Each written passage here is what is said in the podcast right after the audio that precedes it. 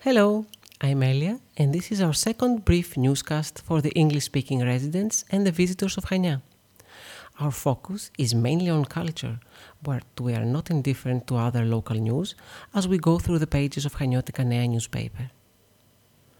As the coronavirus epidemic measures are being lifted in Greece, open air cinemas open to the public on the 1st of June.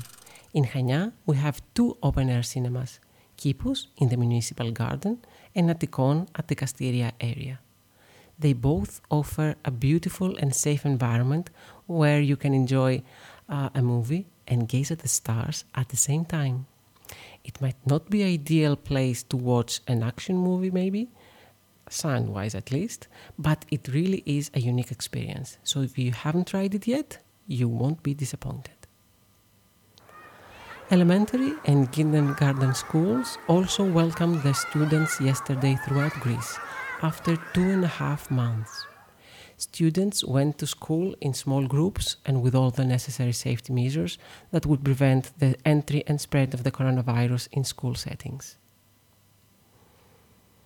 Hotels that operate throughout the year also opened on the 1st of June, but as we read in Haniotika Nea, their managers are not very optimistic as the numbers do not look so good.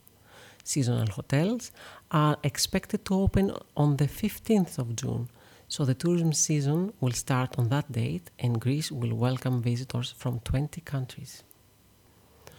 On the same page, we read that restaurant and coffee shop owners are very disappointed as well, counting their losses to 80% comparing to last year. They all are looking forward to the upcoming July when direct flights to the local airport will resume.